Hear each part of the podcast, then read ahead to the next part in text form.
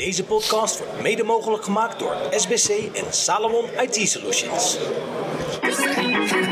Let's do it. If you want some, baby, come and get it. If you need some, baby, come and get it. If you want some, baby, come and get it. If you need just come and get it. Welkom bij de podcast van ComeGetIT.nl met Sander Bruis en Martijn Verheij.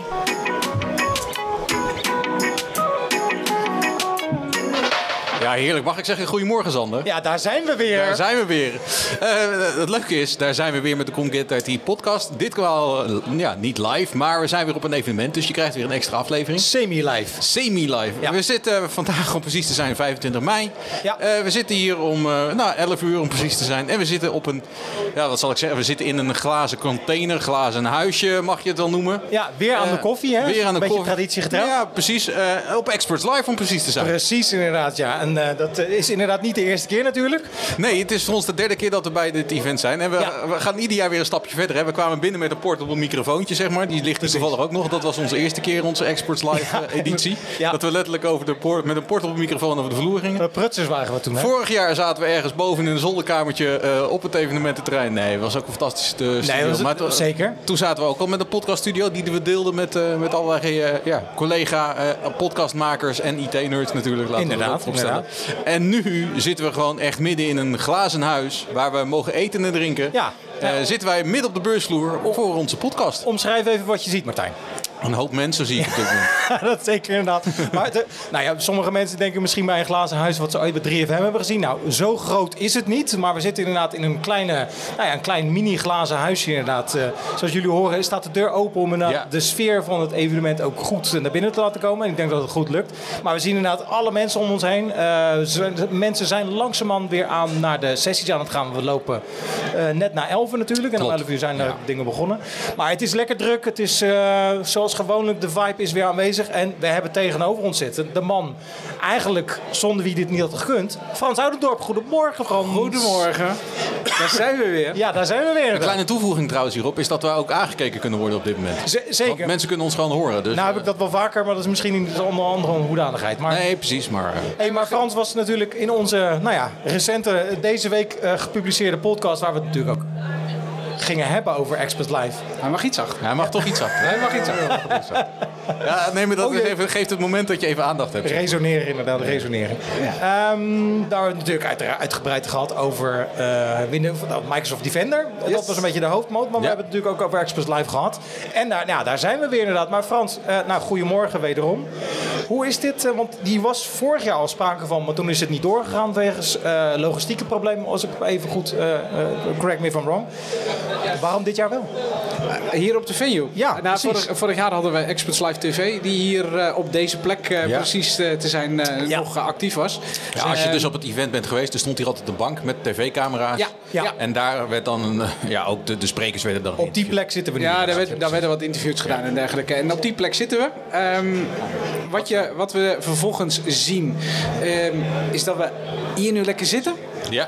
Ehm, nee, verschillende mensen de podcast op, eh, op kunnen nemen, maar ook daadwerkelijk eh, de audio boven op het dak hebben liggen. Zodat Ja. iedereen eh, ge- gezellig kan meeluisteren en eh, nou, live bij een podcastopname eh, kan zijn.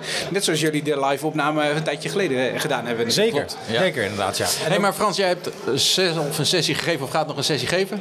We hebben, ik heb net een sessie gegeven, eh, Security Ask Me Anything. Ja. Ehm, en wij waren natuurlijk vanaf 6 uur vanochtend live. Ja, Ja. nee, dat klopt. Ik heb het half, ja, ik heb half wat zitten luisteren in de auto, zeg maar. Want het was via YouTube, videoverbinding. Je Leuk. kon kijken, Ja, maar ja, ik lag, ja, ja. zat in de auto. Maar eh, nee, ik heb wat kunnen volgen. Fantastisch, hartstikke leuk. Heb je nog geslapen vannacht? Eh, het was heel kort. Eh, maar ja, weet je, zo'n evenement, weet je, daar moet je gewoon bij zijn. Ja, eh, wat opbouwen. Gisteravond dan nog een klein drankje gedaan voordat je je bed induikt. En dan Ja. is het een heel kort nachtje. Ja, dat snap ik inderdaad. Maar goed, weet je, dus de hoeveelheid energie die hier voorbij, eh, voorbij komt en loskomt, ja, weet je, dat zorgt ervoor dat je gewoon lekker door kan, eh, Ja. door kan gaan. Ja.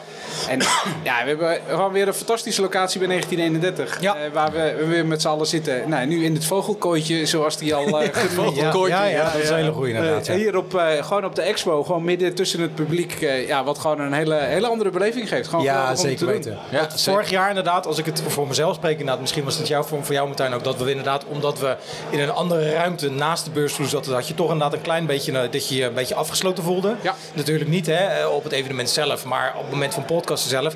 En wat je zegt, kijk, ik kijk nu letterlijk links, rechts om me heen. Ik zie alleen maar mensen inderdaad Ja. met elkaar babbelen, aan het netwerken, een kopje koffie aan het nemen, noem maar op. En alle, ja, alle stands die hier staan met de activiteiten waar we natuurlijk ook weer een, een kleine impressie van gaan geven. Ik heb Zeker. nog geen kartbaan of eh, geen eh, eh, zeg dat, racebaan gezien waar we vorig jaar gestaan hebben. Maar ik ben benieuwd wat we deze keer Nee, nou, we gaan het zo meteen meemaken, Sander. We gaan de, de vloer natuurlijk ook op. We hebben Ja. onze portable microfoon, wat ik al zei, waar we ooit mee begonnen, hebben we ook weer meegenomen. Zeker. Wij mogen deze ruimte natuurlijk een deel van de dag gebruiken. Dus daar zijn we ook heel blij mee, zeg maar. Dan komen zo meteen de eerste sprekers. Ja. Komen al deze kant op. Mijn hoest is er na dit jaar ook nog steeds. Hij, hij blijft lekker Hij doorgaan. blijft lekker Ik doorgaan. dacht, ik had even, ik dacht van de week ergens van, hé, hey, volgens mij is die verdwenen, maar dat... Nee, de, de, de, de medicatie moet even inwerken, zeg maar. Oké, oké. Eh, en ja, we gaan er weer een gezellige dag van maken. Zometeen komen de eerste gasten al. Dus eh, Ja, en daarover gesproken, want we zijn natuurlijk inderdaad al bij een sessie geweest. Ja. Ik zoek hem even op dat ik het goed uitspreek. nou, de Intune eh, tips en tricks eh, heb ik even snel genoteerd in mijn notities. Dat heb jij inderdaad goed gezegd. Ja. Maar de naam, even kijken hoor, moet ik het goed zeggen? Nou. Eh, ja, ja, ja. Het was de Intune, sorry, even goed uitspreken. Intune Tips and Tricks 2023 edition, level 300. Nou, ik weet even niet wat de levels, want ik zie overal, weet jij dat Frans, wat de levels in jou de, is nou, level niet zo- 300, level 400? Ik durf het zo uit mijn hoofd niet te zeggen. Maar de, er zijn super technische sessies. Dus er zijn eh, echt level 400 sessies. En eh, er zit de adoptie, wat eh, Carina eh, hiervoor eh, die de podcast opneemt. Maar Ja, ja. De, de Hybrid Work podcast. Ja, dat zit meer op het adoptie, eh, adoptiestuk. Ja. Eh, heb je toch op, over een ander niveau, technisch niveau. Ja. Eh, dus het, verschillende niveaus. eh, en ik, dus ik denk ook dat iedereen zich hier wel, eh, die een klein beetje met IT wat doet, eh, zich kan vermaken binnen Ja. het Microsoft-ecosysteem. Ja. Ik denk dat dat uiteindelijk ook, maar dat is even mijn voorzichtige inschatting, ook hetgene is wat de- dit evenement zo sterk maakt. Dat het inderdaad, nou ja, als we het over diversiteit hebben, dat er inderdaad niet alleen maar eh, keiharde techneuten eh, zich toe aangetrokken voelen, maar inderdaad wat jij zegt, ook mensen die zich meer, wat meer met, nou ik mag het geen randzaken noemen, maar met bijvoorbeeld met adoptie, wat minder harde technische eh, onderwerpen ook dus. Ja, dat, dat denk ik zeker. En ik, denk dat diversiteit in, in de hoeveelheid sessies en eh, onderwerpen, eh, Ja. enerzijds, maar anderzijds ook. Nee, je ziet, het is een, de expo, het is, het is redelijk compact allemaal. Ja. Toch, toch meer dan duizend man. Die, Toch, ja, ja, zoiets ja. Ik hoorde morgen ja, tijdens podcast radio 1200 man. het vertelde is je. 1200 man. Ja. Eh, die, En eh, vrouwen ook, hè? Ja, dat klopt. Dat klopt. En eh, nog 300 op de wachtlijst die eh, vervolgens ook nog een- voor een gedeelte zijn eh, kunnen toelaten omdat nee, zieken en dat soort dingen. Ja. Precies, de no-shows. Ja, maar wat je ziet is het redelijk compact, waardoor het communitygevoel wel actief is. En nee, dat trekt ook gewoon mensen. Ja. Zo simpel is het ook. Ja, ja, ja. ja. Hey, en nu over gesproken, want het is natuurlijk gestaag gegroeid in de afgelopen jaren. Ik heb in de vorige, in jouw podcast zeg maar inderdaad, dat mijn eerste in Ede was, in het eh eh, bioscoopcomplex, even uit mijn hoofd. Daar Eh, hebben we een heel aantal jaren gezeten. Precies. Eh, ik weet even niet het bezoekersaantal toen, maar Minder. ja, maar is dat inderdaad, eh, maar eigenlijk is mijn vraag, is het alweer een paar honderd man meer dan vorig jaar inderdaad? eh? Elk, elk jaar groeit het en eh, we zitten nu 100 tot 200 man meer dan vorig jaar. Ja. Eh, vorig jaar zaten we rond de 1000 en nu op 1200. Nou, en we zitten nu echt aan de maximumcapaciteit van deze locatie. Ja, want dat dus is dan mijn vervolgvraag. We zitten hier drie jaar. En, Ja, het gaat snel dan. Ja, dus wat, welke vraag gaat er dan vervolgens opkomen? Rij, jaarbeurs of de hooi, zeg het maar. Nou ja, je kan- Ziggo Dome. Je kan één deur verder toch naar de Brabanthallen? Ja, Nou, maar, maar is dat wat je wil? Want dan ga je natuurlijk hebben het communitygevoel wat ik net noemde. Ja, ja, ja. Die ga je op een hele andere manier Ja. moeten invullen. Hè? Ja, dan wordt het veel groter en dan wordt het ook onpersoonlijker. En ja. weet je, dat zijn vraagstukken waar we eh, ons over buigen eh, en waarover gebogen wordt. Ja. Nou, één groot voordeel wat ik wel vond, zeg maar, vanmorgen ook van Podcast Radio, is dat jullie vertelden er is bijna geen parkeerplek meer om te parkeren, dat ik nu bij de Brabanthallen sta. Dus ik heb een tijdje moeten sjouwen. Dus dat geeft ook wel aan hoe druk het is. Ja, Ja. Nou, dat viel me inderdaad ook wel op. Dat, dat, dat, Ah, dat het, is, het is super druk. Ja, nou, nou ja, en terecht. Laten we het zeggen, het is super druk. Het is gewoon gezellig druk. Ja, nee, maar dat, dat, Het is dat niet sowieso. te druk, laat ik dat vooropstellen. Ik heb niet de indruk, dat was vandaag inderdaad wel heel, heel druk bij onze eerste sessie. Maar ik heb niet het idee dat het inderdaad... Het is niet too much. nee, het, is niet eh, over de limiet heen inderdaad, nee. eh, wat dat betreft. Gelukkig niet. Goed, wij gaan door naar onze gasten, Sander. Sorry, ik nam even een slokje koffie. Laten we dat doen inderdaad. Ja, we hebben de eerste gasten eh, aan Ja. tafel. Naast eh, Frans die we gesproken hebben. ja, Eh, dat is de eerste sessie waar wij vanmorgen aanwezig zijn geweest, Sander. Precies. En die sessie is gegeven door Peter Daalmans en Tim de Keukelare, als ik het goed uitspreek. ja, onze tweede internationale gast nu. Kijk eens, kijk Ja, ja, ja, ja. ja. Helemaal correct. Maar hij spreekt toch Nederlands? Ja, ja. Jazeker, dat was bij de onze. Ja, was, ik eh, weet misschien ken je hem. de- Onze eerste internationale gast, dat was Eddie Willems, ook uit België. Ah, oké. Dus wij hebben een Nederlandstalige podcast, dus ons internationale gebied is bijzonder klein. maar we zijn, zijn blij dat je in ieder geval nummer twee bent wat dat betreft. Super, dankjewel. Mannen, goedemorgen. Wij Ja, hebben jullie eerste sessie gevolgd. Eh, wat is jullie indruk tot op heden nu van Experts Live vandaag? Zijn jullie ook Ja. bij de keynote, opening keynote geweest? Of? Nee, nee. We waren eh, tijdens de keynote waren we nog even de laatste prep dingetjes aan Ja. doen. eh, Ja. Schermen klaarzetten en, eh, ja, en op tijd naar de, naar de ruimte gaan, zodat we geen technische issues hadden. Nou, we hadden maar één eh, HDMI-kabel. Ja, een, Ja. een klein issue'tje hadden jullie wel, had ik het. Of mag ik het geen issue noemen? Nee, ja, daar Een beetje slachtoffer van de populariteit ook van de sessie. Eh, er waren 150 mensen geregistreerd Ja. in de Challenge app en ik zag maar 100 stoeltjes staan. Dus en je zag iedereen Ja. zo, ja, Nee, het was zeker. een beetje gepakt. En, Absoluut, en moet je absoluut. nagaan, want volgens mij is deze sessie vorig jaar ook al een keer geweest, toch? ja. Ja. Ja. Ja, toen zaten we in een limousine 1 volgens mij. Ja, een precies. grote zaal. Ja. Dus we hebben eigenlijk is tien er- nieuwe tips. Hè. Dus elk jaar doen we iets nieuws. hè. Tien, Dan, tien, eh, tien nieuwe tips. Eh, maar wat ik daaruit eh, even opgeschreven heb. Jullie hebben namelijk tips en tricks geschreven over Intune. Ja. Eh, dat was jullie sessie, zeg maar. Eh, ik zag daar wat handige URL's voorbij komen, zeg maar. cmd.ms. ja, dat was dus, de eerste. Ja. ja. Heb jij die ook eh, genoteerd? Ik heb hem niet genoteerd, maar ik zag hem wel voorbij komen. Misschien is het goed even de heren gewoon even in vogelvlucht uitleggen waar jullie het over gehad Precies. hebben. Voordat wij onze vragen verder afsteken. Oh jee. Ja, ja. En Tuurlijk, ja. Ik zeg, eh, wie begint? Ja, de, tips en tricks. Ik, eh, ja. Nou ja, ons, ons doel met de sessie was in ieder geval om, om gewoon eh, handige weetjes te delen. Ja. handige tools te delen die Intune admins eh, het leven of consultants het leven makkelijker kunnen Ja. Maken. Dus Ja. eh, we hadden inderdaad die, eh, eh, die CMD eh, eh, .ms. met eh, alle quick links. Ja. Ehm, we hebben wat tooltjes laten zien eh, voor automation, also ook eh, management. Dus eh, ja, Dat de- hebben jullie eh, de- ja, ons in meegenomen, zeg De maar. tips en tricks inderdaad. Ja, nou, da- daarover gesproken, want dat is een van de dingen die mij eh, eh, gelijk opviel. Jullie lieten inderdaad een, even uit mijn hoofd twee of drie tools inderdaad zien. Ja. Waarbij jullie volgens mij bij allemaal hebben aangegeven dat het een eh, community-driven ja. En dat is dan gelijk mijn vraag. Ik merk inderdaad dat, eh, want ik zorg gelijke tools kom ik natuurlijk ook tegen, dat het inderdaad heel vaak uit de community zelf komt. Klopt. Even voor, dan even, eh, de- de- of dat uiteindelijk mijn vraag is. Heb je het idee dat dat uiteindelijk de toekomst gaat worden? Dus dat er veel minder uit de industrie komt, maar veel meer uit inderdaad die community zelf? Met de redenen die die daar dan voor zijn. Ik weet het niet. Ik denk dat het een verhaal gaat zijn dat aan beide fronten gaat, gaat, gaat verder gaan. Eh, Ja, ja. In die zin, die community tools, dat zijn vaak mensen, denk ik, zoals Peter en mezelf, die, die ja, hele dagen met boots on the ground eh, Ja. problemen zien. Zaken zien die heel veel tijd en effort vragen. Zaken zien die prone to error zijn. Hè. Dingen die je manueel configureert, je sleept al snel eens een foutje in. Ja. En dan zie je mensen uit de MVP-community vooral, maar ook andere technische mensen die tools ontwikkelen die die, die vraagstukken een stuk makkelijker Ja. maken, die die complexiteit wegnemen. Ehm, hetgeen dat ik wel ook gezegd heb in de sessie, wat voor mij belangrijk is, is ja, de footprint van die tools. Precies. Ik probeer er altijd voor te zorgen dat er geen zware footprint is, want natuurlijk, het is en blijft een community tool. Als de persoon die die tool ontwikkelt morgen beslist van hey, ik kap ermee of ik heb een andere visie voor de toekomst, dan wordt die tool misschien niet meer onderhouden en het zou wel heel jammer zijn dat je je volledige omgeving moet onder, overhoop halen om die tool te uninstallen of weg te halen natuurlijk. Maar dat was mijn punt eigenlijk inderdaad. Dat, dat, we, hebben, we hebben denk ik allemaal wel tools gehad van eh, vendoren die op een gegeven moment er ook mee ophielden. Ja, en daar dus wel die footprint Ja, hadden. En dat ja, is hetgeen wat me inderdaad triggerde dat ik zei van... hey, is dat er op een gegeven moment dan een reden ook voor ons als admins of als engineers om te zeggen... nou, dit is dit zijn eigenlijk nog alleen maar de tools waarmee ik wil werken, precies om die reden.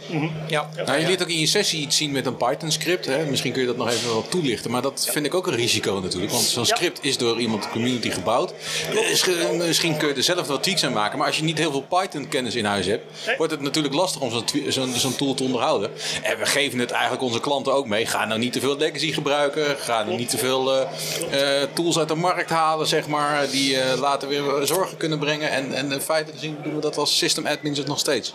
Tuurlijk, ja, maar wat ik daar probeer te doen, ik, ik probeer wel een beetje te kijken van oké, wie zit er achter die tool? Hè? Het is een kleine Ja. community, dus we, het is een beetje een ons kent ons verhaal. En Wie ontwikkelt dit? Ja. Hè? Hoe lang zit hij al in de community? Hoe lang is hij al bezig met die tool? Onderhoudt hij die regelmatig? En ik probeer er ook als consultant naar mijn klanten toe heel transparant over te zijn en te zeggen van kijk, het is een community tool, maar die persoon is er al jaren mee bezig. Er zit constante evolutie in. Het is goed gedocumenteerd, hè? want quasi dat als je zegt van ik wil aanpassingen doen, hoe moeilijk of hoe makkelijk is het? Begrijp ik wat ik aan het implementeren ben in mijn omgeving? En daar is documentatie een belangrijke factor natuurlijk. En nu eh, doen jullie veel kennis op zeg maar, over die tools. Maar zitten jullie de hele dag dan te zoeken op het internet naar die tools? Of is het echt met toeval dat, dat je de klantvraag of de ondersteuningsvraag die je moet bieden, zeg maar, dat je zegt, nou, ik ga gewoon eens een zoekwerking doen en ik vind een passende tool? Of hoe moet ik dat, dat? Nou, in, dit, of in, in het geval van eh, de Intune Management ben ik ook pas een paar maanden geleden tegen aangelopen tijdens het Workplace NIA eh user group. Ja, Eh, precies. Ja. Dus dat, dan krijg je dat ook gedeeld vanuit de community. En het voordeel denk ik wel van deze community tools is, ze staan op GitHub. Dus Ja, iedereen kan meehelpen. Ja. Dus mocht er één iemand willen stoppen, dan kan er altijd iemand anders inspringen. Maar dat gezegd hebben, ik denk wel dat Microsoft daar ook wel naar kijkt. Van hoe kunnen wij Intune ook slimmer maken en, en Uiteraard. meer informatie eh, naar voren krijgen. Want uiteindelijk maakt dat het product ook weer beter. En wat zie je nou ook langzamerhand, eh, tenminste is mijn gevoel, dat ook een aantal van die community tools steeds meer naar Intune zeg maar, gebracht worden als Ja. zijn de oplossingen om eh, ondersteuningsvragen te bieden of implementaties eh, eh, ja, uit te zetten, zeg maar. Nou ja, ja het wordt Ja. wel gebruikt inderdaad. Ja. Maar wat dat betreft is het uiteindelijk met terugwerkende kracht echt een gouden greep geweest, ook van Microsoft, om GitHub dus Ja. aan te kopen, lijkt mij. Dat, daar was werd daar heel erg sceptisch op gereageerd. Maar ik geloof dat die sceptisch wel verdwenen is ook eh, inmiddels. volgens eh. mij wel, ja. Ja, Ja. precies. Ander ding, want je gaven natuurlijk een aantal voorbeelden over hoe je kan werken in Intune, om het even algemeen te zeggen. Het viel me op dat een aantal eh, nou ja, ehm, ehm, werkwijzen, laat ik het zo zeggen, of een aantal configuratie-items, dat daar heel enthousiast op gereageerd werd. Een aantal helemaal niet. Is dat bijvoorbeeld categorieën binnen Intune? Daar, daar, daar stak niemand zijn, eh, zijn vinger bij op, geloof ik, op één iemand. Klopt. Is dat iets wat je vaker ziet? Is dat een, een, een terrein wat nog braak ligt? Hoe komt dat? Voor, voor, dat is natuurlijk een beetje een verschil. Wij bekijken de zaken vanuit de consultant standpunt. Ja. Hè, maar wat je vaak ziet als je bij een klantomgeving komt, de persoon die verantwoordelijk is voor Intune en Intune Management heeft vaak nog duizend en één andere dingen. En voor die persoon is het des te moeilijker, denk ik, om bij te blijven van wat zijn nu de nieuwe features. Hè? Vandaar Ja. dat die tips en tricks sessies Ja. zo populair zijn. Ik ben er zeker van. Ik, ik denk dat ik achteraf op social wel eens ga vragen, iemand die al eens een tip geprobeerd heeft, dat device categories bijvoorbeeld wel zullen geprobeerd worden naar de toekomst toe. Ja. Om bepaalde scenario's tot een goed einde te kunnen brengen dan. hè.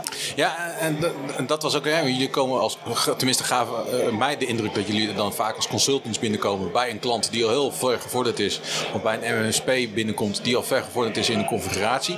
Dus ik kreeg ook een beetje het idee van, maar jullie vertellen dit natuurlijk, worden er dan nog door tunnelvisie te veel fouten gemaakt of dingen niet overzien? Je noemde al even een voorbeeld van naming conventions met admin, onvoldoende afspraken gemaakt, hoor iets leuks op een verjaardag, klik maar rond voor een knaak en ja, we hebben het geconfigureerd. Is dat dan ook Nou, een beetje wat jullie mee willen geven? Ja. Dat zeker. En ik heb vanmiddag nog een, eh, een sessie met Joost Glijsteen over eh, eh, eh, ringen. Ja, Eh, de update ringen. De update. updatering, ja. ja, ja. En ehm, daar beginnen we eigenlijk ook het verhaal met. eh, vaak is een Intune tenant opgezet als POC Ja. eh, of als pilot. En eh, daar heeft iemand, een, een externe consultant, wat bij elkaar geklikt. En dat is eigenlijk langzaam in productie gegaan. Ja, precies. Zonder een goede, goede gedachte over bijvoorbeeld naamgeving. Of eh, eh, ja, hoe, hoe om te gaan, structuur. Ja. Noem nog eh, trouwens even de naam van je sessie, want die vind ik gauw. Dat Oh, die uh, how, how to become the, the Lord of the. Lord of the Ja. Update Ring. Dat was het. Lord of- oh ja, die ja, die vond ik dus dan goed. Die, die viel me wel op qua naam inderdaad. We zijn er trouwens niet bij, maar dat dan even te zijn. Ja, we- zoveel concurrentie. Ja. Acht, acht sessies tegelijk of zo. Nee, je begrijpt, we hebben Ja, door dus- onze podcastactiviteiten wat minder eh, uren te besteden. ja. Dus zo moest inderdaad even goed kiezen. keuzes gemaakt worden. maar kun je, Keuzes, kun je ons keuzes. daar alvast een klein beetje meenemen? Ja, Eh, ja, nou ja, kijk, we beginnen natuurlijk met, met wat ik zei over, over hoe normaal of hoe we vaak zien dat tenants ingericht zijn eh, zonder naamgeving. Dat dus naamgeving is heel erg belangrijk. Ja. Maar ook eh, ja, hoe ga je eh, een deployment aan? En dat kan dan alleen voor updates zijn, maar ook voor applicaties. Hoe ga je die eh, updaten? Eh, en uiteindelijk is het niet veel anders dan we eh, al jaren binnen Config Manager doen. Hè, Daar noemen we het collecties. Ja. In, eh, in de moderne wereld noemen we het ringen. Maar uiteindelijk is het gewoon een Azure AD groep waar we, waar we iets naartoe deployen. Ja, precies. Ja. Dus, ehm, dus ja, de- we lopen eigenlijk alle opties rond- door. Van, eh, van Windows Updates, eh, eh, M365 apps, eh, MDE. Dus eigenlijk ja, 50 minuten vol. eh, De whole shebang, ja. gezegd. Ja. De, de, de eerste sessie denk ik zonder demo's. Dus Oh, ik ben benieuwd. Nou ja, ik, eh, ik, eh, ik ben benieuwd inderdaad. Ja. we zijn benieuwd. Ja. Ik was dan alleen nog, eh, eh, bedenk ik mij ter plekke nog, eh, nog één vraag, zeg maar. Eh, en dat viel me ook aan, zeg maar, op in jullie sessie. Jullie stelden daar de vraag aan het publiek op dat moment. Wie heeft er nu een feitelijke gescheiden tenant voor testdoeleinden en ontwikkeldoeleinden? Ja. Ja. En ik moet zeggen, het viel mij op dat er eigenlijk misschien wel, heel raar gezegd, te weinig handjes opgestoken worden. Of eh, is dat een, een trend die jullie wel meer zien, zeg maar? Ja, ik zie, ik, ik zie de trend wel. Ik, ehm, en, en daarom gebruik je eigenlijk ook ringen. Ja. Dus je, je, gaat eh, je update of je, je applicatie ga je testen in een kleine groep. Ja. En eh, vaak is eh Azure AD gefedereerd met productie. En, Ja. en ja, in een, een, een testtenant werkt alleen als je een complete eh, testomgeving hebt. Ja. Dus ook on-premises. Als Ja. je, nodig bijvoorbeeld. Ja. Die, ja, ja. En dat heeft ook niet elke klant Nee, gewoon de mogelijkheid Bij grotere klanten, zoals ik in de sessie ook zei, zie je dat nog wel. Hè, Ja. waar, waar specifiek die silo's ja, verplicht Ja, ja, zijn volgens de processen en standaarden. Maar bij kleinere klanten inderdaad zie je vaak één tenant, maar bijvoorbeeld met meerdere configuraties van een profile, een Ja. testprofiel, een acceptatie en een productieprofiel. Ik ben het ook Ja, letterlijk alleen bij een enterprise omgeving ben ik het tegengekomen. Maar wat is, wat is die grens dan dat je zegt van nou ga bij het x aantal devices, managed devices wat je hebt, ga dan over naar een test tenant. Hè? Ja. Maak die business case voor een test tenant. Want ja, een tenant is natuurlijk zo aangemaakt, creditcardje eraan en, En, eh, en daarop, want ik, ik, mij wordt altijd verteld dat het uiteindelijk niet uitmaakt of het vijf toch of 5000 mensen zijn. Nee, klopt. Wat dat betreft. Maar het verhaal is natuurlijk, ik denk dat er zit nog een, een stukje challenge daarachter ook, wat je dan vaak ziet. Je hebt Ja. heel veel mensen dan die toch de ambitie hebben om een dedicated testtenant te hebben, Ja, maar ja. om die twee zaken synchroon te houden. Wat je dan ziet is dat die testtenant na x aantal maanden toch volledig een ander spoor opgegaan ja, is want het vereist tijd en moeite. Ja, precies. En ja. daar zijn die automation tools natuurlijk een belangrijke ja. factor om, om de zaken in het gareel te houden natuurlijk. Ja. ja, want, want daarin kwam je ook in je sessie op terug. Zeg maar, er zijn gewoon automation tools die dus in dit geval vanuit je test en ontwikkeld tenant Eén op één. één op één de configuratie eh, binnen een no time laat het ook nog vooropstellen zeg maar, naar productie kunnen brengen. Zeg Ja. maar. Eh, hè, zonder dat je echt letterlijk de schermpjes naast elkaar hoeft te zetten, een vinkje aan eh, te zetten of uit te zetten of eh commandootje in te typen. Dus dat is ook zeg maar wat het al makkelijker maakt. Maar nog eh, heb ik mijn vraag niet. Eh, de- het gemiddelde aantal dat je zegt van nou pak zoveel devices. Want je testtenant moet je toch testen zeg maar. Ja. En dan ga je Ja, niet ja, je. Je, je, je directeur in wezen inzetten zeg maar. Of is het meer een de gevoelskwestie? Nou, ik denk dat het heel erg te maken heeft met eh, eh, wat voor instelling is het. cultuur van het je ziet, bedrijf. Ja, je ziet ja, het ja, ja. heel veel binnen financiële eh, omgevingen. hè. Dus bij banken. eh, eh, ik ken een Amerikaanse bank, die hebben een testomgeving van 50.000 devices. Ai, ja, dat is een complete omgeving is eh 400, 500, Ja, precies, 1000 precies. devices. Ja. Dus die hebben echt een, ja, een, een dedicated testomgeving. Ja. Maar daar zit dan ook weer een proces achter. Ja. Die devices virtueel op spunt, fysieke devices, die, die, die, dat is een Ja. treintje die in gang gezet wordt, Ja. die van A tot Z loopt. Dan wordt een testresultaat kenbaar gemaakt, goed, niet goed, en dan gaat het weer verder. Ja, precies. Maar het is niet zo dat het een aparte omgeving is die met, eh, met het handje onderhouden wordt. Want Nee, nee, nee, nee, Nee, nee, dat nee, is dat niet is te niet te doen. nee, precies. Zeker niet met dat soort aantallen. Maar ook daarin adviseer je wel bedrijven, maak er afspraken over welke groep devices zetten we in de Ja. testtent, welke niet. En dat slaat natuurlijk ook denk ik aan op je update ring verhaal. Ja, precies. Verwacht ik, want je kan dan inderdaad in je testtenant een update ring meer testen eh, dan dat je het naar je productieomgeving brengt denk ik. Ja, nou ja, kijk, uiteindelijk eh, elimineer je de noodzaak voor het testtenant om je policies te testen. Kijk, Ja. eh, en gelukkig hebben die niet zo heel veel eh, settings, eh, globale settings eh, in Intune die ja, ehm, de hele tenant overhoop kunnen halen. Dat zit meer op andere gebieden, maar Intune is vooral eh, user Ja. en device focus. Dus dan heb Ja. je, ja, kan je wegkomen met, eh, met ringen, Ja. of groepen. Ja, ja, ja. Ik heb geen vraag meer. Nee, ik, ik dank jullie heel hartelijk voor Ja. jullie aanwezigheid. Nog heel veel succes. Heb jij nog ook een eh, sessie vandaag? Ik heb nog eentje te gaan, ja. En welke heb jij nog? Ehm, laat in de namiddag heb ik nog een sessie Windows Autopatch met eh, Ken Goossens van Microsoft. Oké dan. Eh, ja, we hebben nog eentje te gaan. Ja, Sander, we hebben weer twee nieuwe mensen aan Ja, tafel. waarvan een bekend gezicht en een een niet bekend gezicht. gezicht. Begin, waar, bij, wie beginnen we? Nou, eh, ze is een beetje bruin geworden omdat ze veel reist de laatste maanden, Ja. zie ik op Instagram. je hebt geval veel lekker buiten gezet. nog wel eens thuis? Ben je nog wel eens thuis? Maar ik zag op je foto's van jouw huis dat je daar ook lekker buiten kon zitten. Dus wat dat betreft hoeft Ja. het niet direct. Maar volgens mij heb je inderdaad gewoon lekker in de zon gezeten. Inderdaad, rustig. Nou, Ja. de- we- Gewoon vol- thuis, ja. Gewoon thuis. Heel goed, Maar je hoort de stem al, ze is eh, vriendin van de show. Ja, Eh, Femke Cornelissen. goedemorgen. Zijn we weer. Eh, ja, Gezellig, eh, jongens. Daar zijn we weer. Daar zijn we weer. hè. Maar is gezellig niet- inderdaad. Ze is niet alleen, want zij trok inderdaad gelijk iemand mee die zei van... Hebben jullie al een keer in de podcast al gehad? Dat hebben we nog niet, dus stel jezelf even voor. Nou, eh, hoi, ik ben echt De podcast is eh, met de microfoon, dan moet je Ja, praten. ja, Oh, oké, sorry. Nou, nou, wat, wat, wat ben je streng, Martijn. Ja. Nee, is ik hier ook wel veel geluid? Dat is waar, inderdaad, ja. Van, eh, Ja. Oh, Nee, je mag er heel dicht tegenop gaan zitten. Ja, oké. Precies. Nou, eh, mijn naam is Luella Kremers. De meeste mensen noemen me gewoon Lou. En ik ben sinds eh, 1 april Microsoft MVP voor Developer Technologies. Gefeliciteerd. Dankjewel. Ja.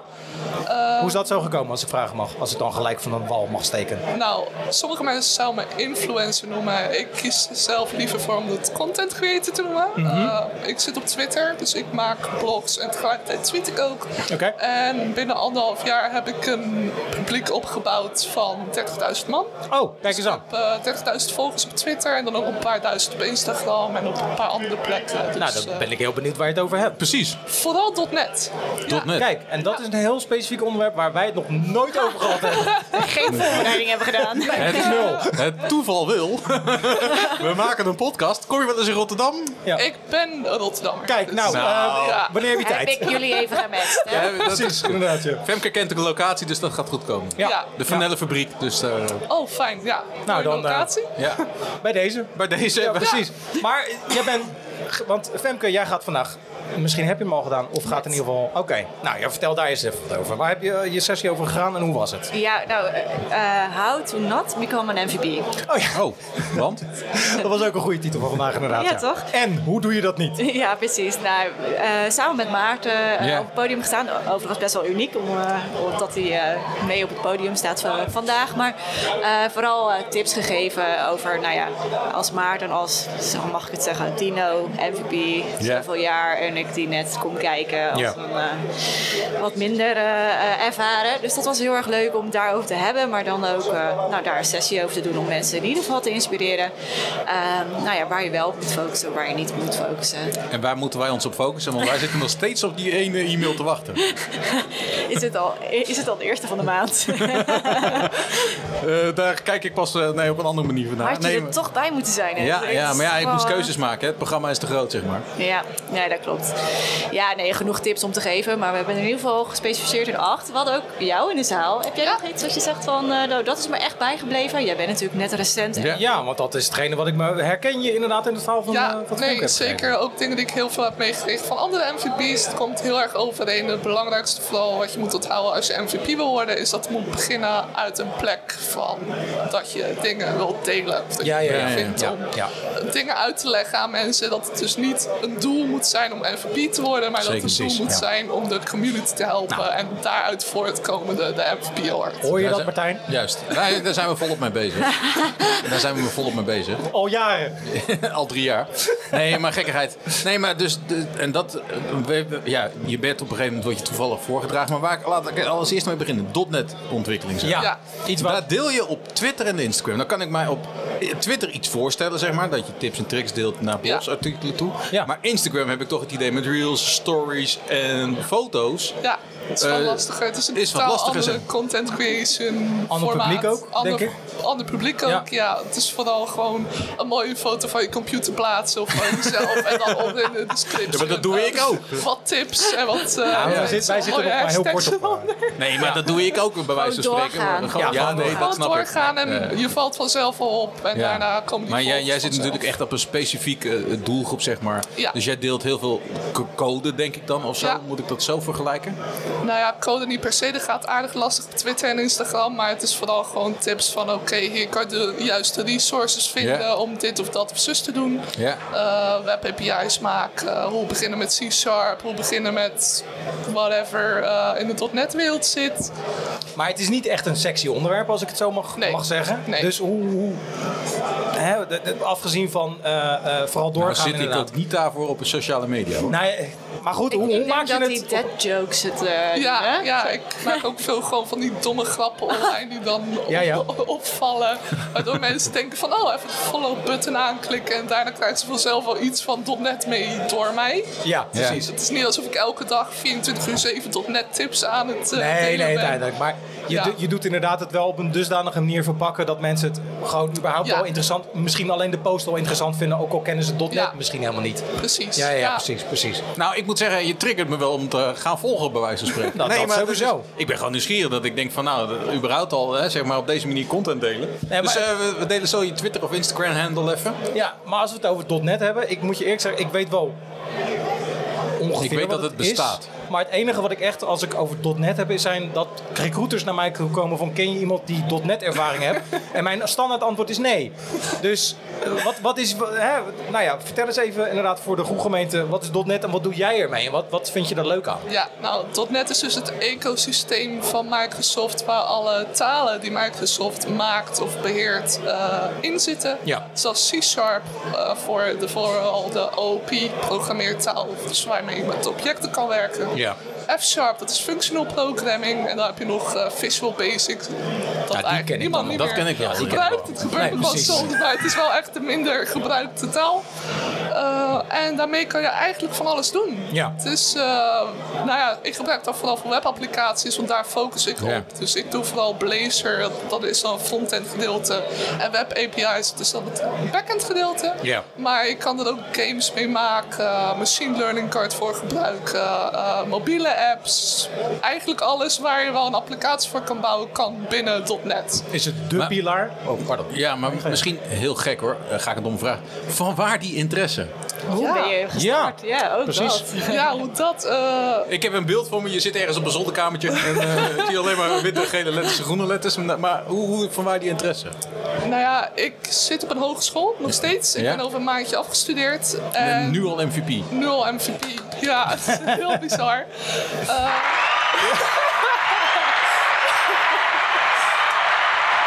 Scherp.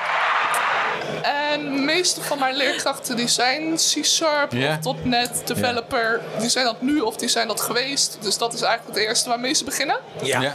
En daarna ben ik wat freelance vrienden gaan helpen met het opzetten van projecten. En dan kreeg ik een gedeelte van de wind. Ja. Dat, dat begon al na het eerste jaar. En daarna ben ik een stage begonnen in C-Sharp. En daarna nog een stage in C-Sharp. En zo blijf je een beetje, een beetje hangen. Maar je zit dus nu op school. Maar, Ja. Ja. Oh, wacht. Ik vind wel iets wat ik heel leuk vind aan, aan Lou, wat zij doet. Jij geeft ook les op school. Ik deed dat voor een halfjaartje. Ja, en nu kom ik af en toe nog even langs. Maar het is niet alsof ik er vier dagen in de week nog eh, rondloop. Maar dat is wel een mooi bruggetje. Want mijn, mijn vraag was, wat wil je laten worden als je, oud, als je, als je, als je groot bent? Dat is zo'n lastige vraag. Het blijft altijd... Ik vind het zo'n rot dat ik niet eens weet wat ik wil gaan eten voor avond. Heb ik ook hoor, dat wel. Nee, nou, je hebt al keuze hier bij de broodjes, dus ik eh Ja, wens je ja, ja, ja, ja. dat is wel lastig. Ga je nagaan. Nee, vooral gewoon beter worden in wat ik op dit moment doe. Ja. En misschien daarna in de toekomst wat anders gaan doen in Azure of in DevOps. Wat Nou, je hebt zulke- Ik heb zoveel keuze dat Precies, het gewoon hebt- heel lastig is voor mij om nu te pinpointen van... Oké, dit ga ik doen voor de komende Ja, 20 dat jaar. snap ik. Maar je hebt hele specifieke kennis die inderdaad altijd ge- gevraagd wordt. Ja. Dus wat dat betreft denk ik dat je nooit stil zit. Als ik nou even naar jou kijk, Femke. Ja. Jij zit op een hele andere tak van sport, als ik zo mag zeggen, dan Lou. Ja. Wat is de overeenkomst wat jou betreft? Waar kunnen jullie elkaar vinden? Behalve Ja. het geslacht, hè? laten we dat ook vooropstellen. Ja, precies. Nee, ja, we zitten samen Dan zitten jullie eh, samen in Dutch Woman in Tech. Precies. Kijk. Zeker. Maar dan nog steeds blijven, want jullie hebben dan een bepaald raakvlak. Microsoft. Ja. Daar kunnen we of, Zeker. Hè, waar, En waar hebben jullie het dan eh, qua technische onderwerpen over, als ik mag vragen? Nou, technisch niet zozeer, maar we komen elkaar wel tegen op verschillende evenementen. Ehm, maar onder andere met Dutch Women in Tech, maar ook Ja. wel eh, gewoon bij Microsoft zelf. Ehm, maar een tijdje terug hebben we ook wat Twitter. Nou ja, hebben we meer Twitter, hè? Doe je hebt Ja. zoveel Ja, ja, Maar Ja. ehm, eh, Twitter-events eh, georganiseerd. Ja, ja, ja, ja. En eh, nou, dan is Lou daar ook en geeft ook haar. eh, Ja. ja. waar, eigenlijk niet al, waar je niet echt spreekt, maar eh, nou, iedereen mag eigenlijk zijn of haar nou ja, verhaal vertellen. Ja. En dat is wel leuk met die Twitter. eh, ik weet eigenlijk niet eens meer hoe het heet, want het is alweer een tijdje. Twitter Spaces. Oh ja, Spaces. Spaces. Ja. Ja, en dan, eh, nou ja, dan merk je gewoon dat eigenlijk iedereen over heel de wereld eh, daarbij eh, bij aansluit. En eh, nou, daar hebben wij elkaar denk ik een beetje leren kennen. Ja, Twitter zeker. Spaces. Ja, Ja. Het was eerst gewoon een beetje via privéberichten van... eh Ja. hey, kan jij eens een keer een blog van me schrijven? Of kan ik eens een keer iets wat doen? Of Ja. iets in die geest. Ja. En daarna ging het over net tussen die Twitter Spaces... waar we een beetje tegen elkaar aan het kletsen waren. En, eh, ja, Voordat je het weet zit je in een podcast. Ja, Ja, precies. En dan word je hier naar binnen ge... En dan word je gewoon letterlijk naar binnen gehaald. eh, Binnen getrokken zo'n beetje inderdaad. Maar In jouw het, eh, eerste, eerste Expert Live? Ja, mijn eerste Express Live. En? Ja, ja Is gezellig. het naar je verwachting ook? Ja, eh, het is had je een verwachting? Nou, niet echt. Eh, het is natuurlijk niet mijn werkveld. Dus, Nee, nee, nee, eh, nee, precies. Qua sessies heb ik niet zoiets van... Wauw, daar moet ik per se naartoe. Aangezien het meeste maar niet zoveel zegt. Nee, snap ik. Ehm, maar het is gezellig druk hier. Leuke sponsoren, leuke sprekers ook. Die ik eh, ook nog wel herken. Dus eh, ik heb niks te klagen. Wat Maar- vond je van de openingsvideo? Die heb ik net niet gezien. Ik kwam vijf over negen binnen. Dus ik was net De te keynote laat. bedoel je? Ja, ja, en de openingsvideo. Oh, daar ook- ik heb ja, ze allebei overgeslagen. We hebben ze dus allebei een beetje overgeslagen. Please enlighten us. Oh ja, nou ja, we hebben zeg maar met een groep mensen uit de community een, een eh, filmpje gemaakt. Ik geloof dat die 10 of 11 minuten lang was. Ja. Mission Impossible. Ehm, twee dagen lang video opgenomen. En die werd hier dus getoond. En eh, ik was eh, Claire van Mission Impossible. en eh, ja, het was eh, heel hilarisch om dat in te spreken. Dat en ik, om, ja. eh, om dat te doen. Dus waarschijnlijk, ja. Die werd getoond vooraf, Ja, de ja, keynote? vooraf. Ja, ja, oké Ja. dan. Oké, nou, wordt die nog ergens gedeeld? Want inderdaad... eh, ja, ik verwacht al dat die nog gedeeld gaat nou, worden dan online. Ja. ben ik wel benieuwd. Ik wist Zo is niet het. dat het... Maar Femke, ja, je bent eh, druk eh, met van alles en nog wat, eh, lees ik en hoor ik om mij heen, zeg maar. Je bent flink actief, hè? Je hebt natuurlijk een overstap gemaakt naar Wortel Nou, recentelijk. Eh, En vorig jaar zaten we hier. Vorig jaar zaten we hier. nu. En Ja. je hebt al bij ons Ja. in, eh, in, in de, in de vanillefabriek gezeten, zeg maar. Toen hadden we het heel erg natuurlijk over Viva en Viva Connections. Ja. Is dat nog steeds waar je volop in actief bent? Zeker. Of iets minder? Zeker, nog steeds volop Nog in steeds? actief. Ja. En eh, ja, vooral ook wel vanuit de community eh, gedachten. Dus eh, Ja. Ja. ook het eh, community event wat er aankomt. Ik geloof 13 juni uit mijn hoofd. Alleen maar over. Viva Connections community. Alleen nou, een hele dag Viva. Ja, ja, ja. Een hele dag Viva met eh, eh, nou ja, professionals die, eh, die de hele dag komen spreken. Ja. En eh, dat is wel leuk. We gaan het ook in Nederland doen. Eh, veel bij Microsoft rondom eh, eh, nou, roundtables, rondom Viva. ehm, eh, Want er is nog steeds veel te doen met Viva. nog steeds- ja, vorige keer zei Nou we ja, niet nog het steeds, lijkt maar- wel of dat er elke keer wat nieuws Ja, uitkomt. nou, precies. ik kan je vertellen, dat is een beetje gaat over. Er komen niet nog meer toolings bij. Dit is even Nee. wat het blijft voor de voorlopig. Eh, maar de producten zelf gaan nog wel verder ontwikkeld worden. Dus dat is mooi. En wat moeten we qua Viva in de gaten houden? Ja, ik denk dat je Viva gewoon überhaupt in de gaten moet Ja. houden. Want er zijn nu, eh, ik geloof, acht verschillende toolings. Viva houdt goed, jou toch in de eh, gaten? Viva Hollandia in de gaten houden. Nee, precies. Maar even nog voor de beeldvorming. eh, want ja, wij hebben jullie natuurlijk vaker gesproken. Viva, wat is het ook weer even kort? Ja, een employee experience Ja. platform. Wat En, Sandra eh, zegt, Viva houdt ons in de gaten. Maar Ja. eigenlijk is het een tool die toevoeging geeft aan je Inzicht. productiviteit en inzichten. zeg Ja, maar. onder andere. Ja. Ja, ja, ja, precies. Ja, klik ze nog steeds weg, sorry. Ja, dat, daar hadden we het vorige keer over. De meest gezochte vraag als je op Viva indrukt op Google, nou ja, Bing, Ja. dan eh, komt er naar voren hoe eh, zet ik het uit. Hè? Ja. Ja. Ja. Hey, Eh, nou, maar dat gaat veranderen. Ik Ja? geloof Maar ik wou zeggen, iets wat demotiverend gaat, kan ik me eh, voorstellen. Ja, maar... het gaat, eh, nou ja, ja. Oké. Nou, dan weten we dat er vast dat er verandering aan zit te komen. Een Ja. goede reden om je weer uit te nodigen volgend jaar eh, in de podcast. Ik zou zeggen, jullie bedankt voor jullie komst naar dit eh, vogelhuisje. Het hele kleine studiootje. Het hele kleine studiootje. En ik zou zeggen, veel plezier vandaag. nog. Ja, Dank jullie wel. Jullie ook. ja, Doeg. gaat lukken.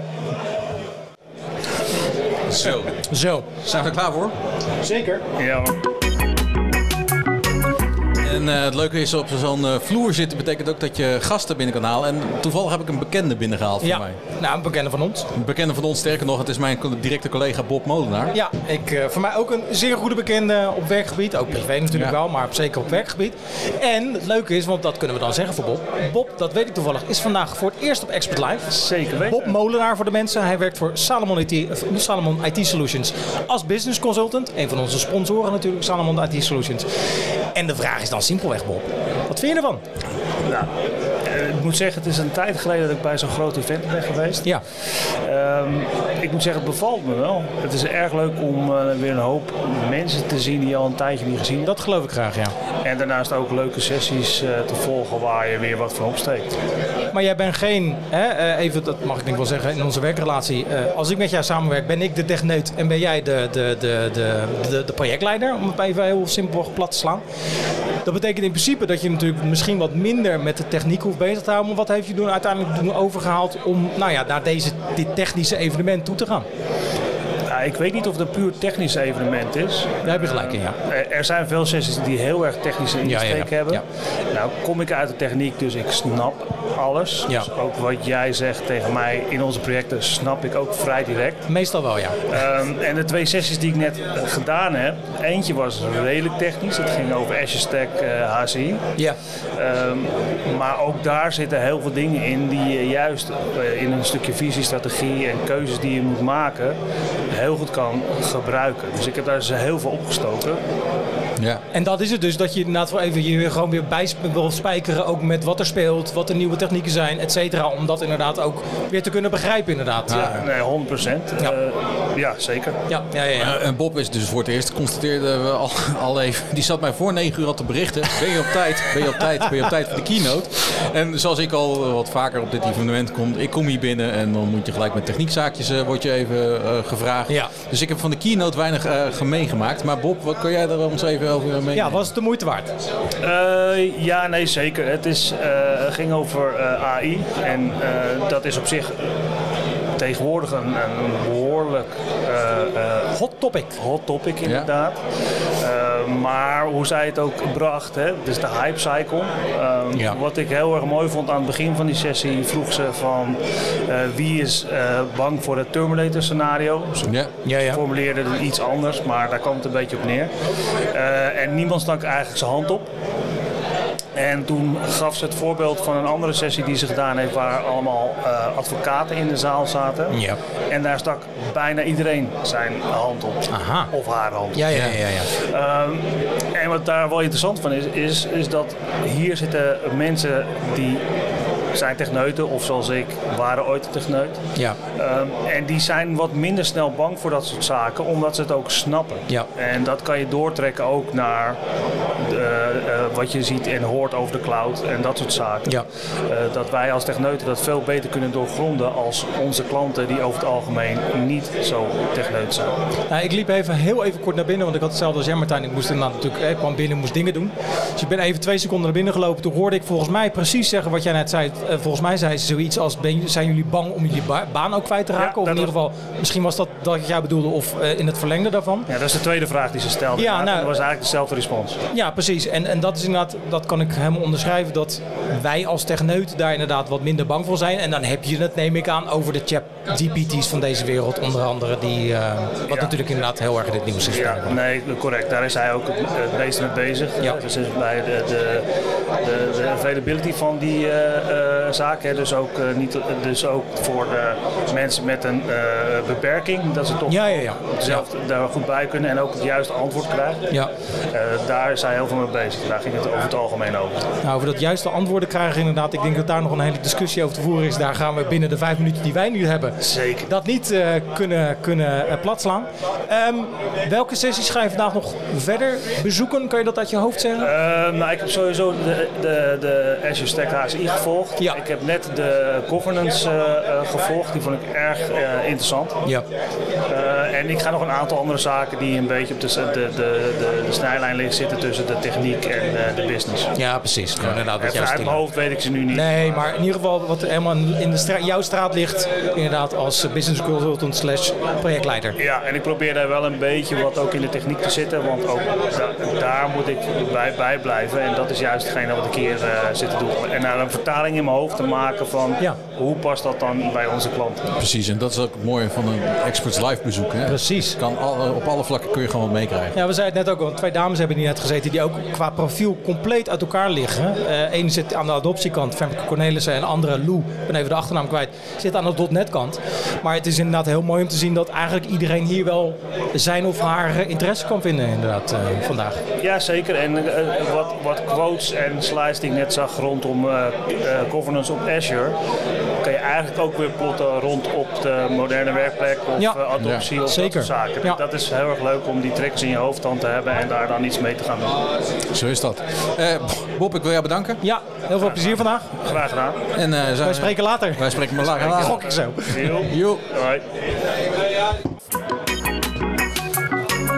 Inmiddels zitten we weer eh, in het vogelhuisje, heb ik al gehoord. Het aquarium heb ik al gehoord. Eh, we noemen het glazenhuis. Eh, er zijn veel, veel Sorry, het vislokaal. Visbokaal? Het Ja, dat visbokaal. zeker. zeker. Ja, dat is een mooie Vlaamse term inderdaad. Ik zou ook het zweethok kunnen zeggen, maar gelukkig is de deur open. Ja, de deur hebben we nog steeds open. Zeg maar. In de podcastruimte waar we nog steeds zitten. Precies. En inmiddels hoorde je al een, stem, een andere stem voor ons. Eh, ik ga het even goed uitspreken. Eh Louis Mastelink. Ja. Ja, ja, ja, ja. En Thijs Lecomte, eh, beide uit België. Ja. Heren, goedemiddag, welkom. Ons internationale netwerk wordt eh, met Wordt de dag uit, gewoon, gewoon vandaag enorm uitgebreid. Nou, ik zou zeggen, maar ja. dat geeft niet, want ook eh, niet alleen kennis zit dus in Nederland, maar ook in België. Je hebt zelf Zeker. microfoons op, dus ook voor de... Die zijn uit. eh, het zijn- Oh, die zijn uit, ja. Oké. Nou ja, dat zou wel een leuke extra dimensie geven, dat dan weer in de handen laat. Zo is dat. Heren, wij eh, hebben net een sessie van jullie gehad. Ja. Shit, we get compromised. A session about monitoring rem- remedi- Remediation. Dankjewel. Een mond vol, hè? Ja, using Microsoft 365 Defender. Precies. Eh, ik, vond, een- ja, ik vond het een bijster interessante sessie, zeg maar. Want ja, compromised, we denken er niet vaak aan. Ook niet het oplossen, zeg maar. En we hebben het er natuurlijk laatst met Frans ook over, uitgebreid over gehad. Ja, over eh. Microsoft Defender inderdaad, even in zijn algemene zin. Dat is iets, iets gechargeerd, maar... Maar wat ik eigenlijk zeg maar vanuit mijn discipline, laat ik het dan zo zeggen, hè, business consultant, consultant, eruit haalde was, eigenlijk maak afspraken wat te doen als wij als organisatie worden aangevallen in het geval van een cyberaanval. Dat, dat was het meest optriggende dat ik dacht van ja, we denken wel na over preventie, backup, noem het allemaal op.